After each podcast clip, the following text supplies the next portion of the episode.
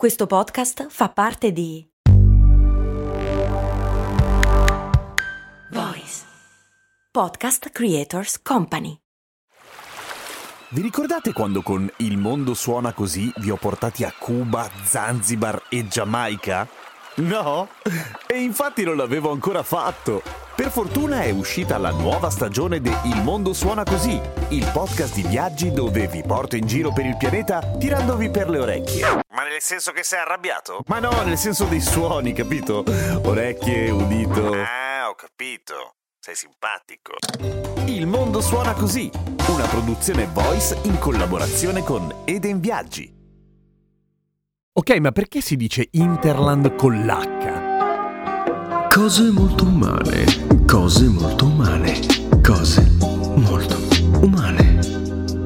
Ciao, sono Gian Piero Kesten e questa è Cose Molto Umane, il podcast che ogni giorno risponde ai dubbi umani tipo questo, per dire. Non so se ve lo siete mai chiesti, io un casino di volte. Interland è quella zona che sta intorno alle città o ai grandi centri abitati, tipo periferia ma un po' oltre, diciamo così, che ha questo nome curioso che sembra venire dall'inglese e che se venisse dall'inglese avrebbe tutto sommato senso ma racconterebbe qualcosa di diverso, tipo Interland, cioè le terre o i territori che stanno in mezzo a qualcos'altro. Ma non ci sarebbe l'H, e infatti non viene dall'inglese, viene dal tedesco, dove Interland, almeno in origine, voleva dire non terre che stanno intorno a qualcos'altro o in mezzo, ma semplicemente entro terra, ed era riferito in particolare a tutti i territori che stavano dietro ai porti, dove i porti naturalmente erano il centro nevralgico di tutta una serie di attività, e quello che stava dietro il porto, cioè la terra verso l'entroterra, erano luoghi che si relazionavano al porto dal punto di vista delle attività, ma avevano meno importanza. Tipo ci abitava la gente che lavorava nei porti, per dire. Ma col passare del tempo il significato di Interland cambia e inizia a diventare quella cosa lì che intendiamo oggi, ovvero tutti quei centri abitati, quei paesini, quelle cose piccole che stanno intorno a una città più grande. Una città che in seguito verrà definita come un centro abitato di almeno trecentomila abitanti. Interland è dove si dorme e la città è dove si lavora. Detto proprio tagliata giù con l'accetta. Ma chi è che se le inventa questa cosa? In questo significato, cioè in questo questa accezione, il geografo ed economista tedesco Walter Christaller, intorno al millenovecentotrenta, per cui relativamente poco tempo fa tutto sommato, cioè prima il concetto di Interland o non c'era